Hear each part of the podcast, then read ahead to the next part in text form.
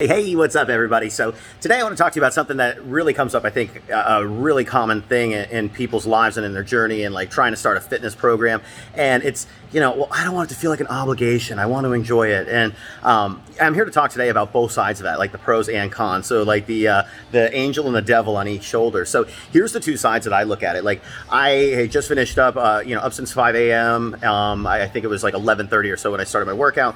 And so I got to, you know, like I knew it was time to work out out, but like the energy and all that stuff was not there. So, you know, it was something where I was like, okay, I got to do this. Like, this is something I need to do because I'm not going to have a chance any other time through the day. You know, I kind of said the whole like, you know, uh, cliches of like, I'm going to feel better afterwards and there's not going to be a workout you regret after you're done and blah, blah, blah.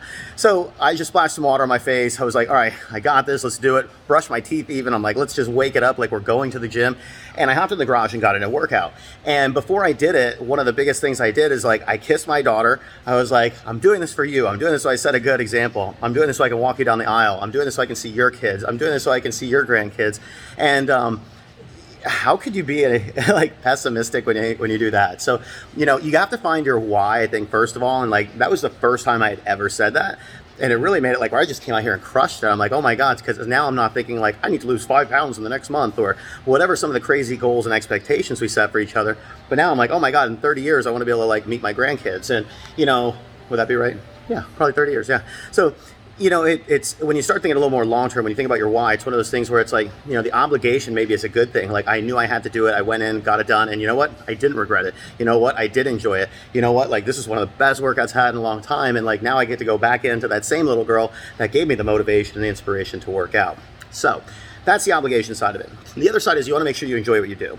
So if I would have come out here and done something that I didn't like doing, if it would have been running on the treadmill, if it would have been doing like my wife does her Peloton, like that's just not me. I came out here, I picked the exercise I wanted to do, I picked the body parts I wanted to work on, I added in a few things towards the end that I knew I needed to work on because you still need to work on your flaws.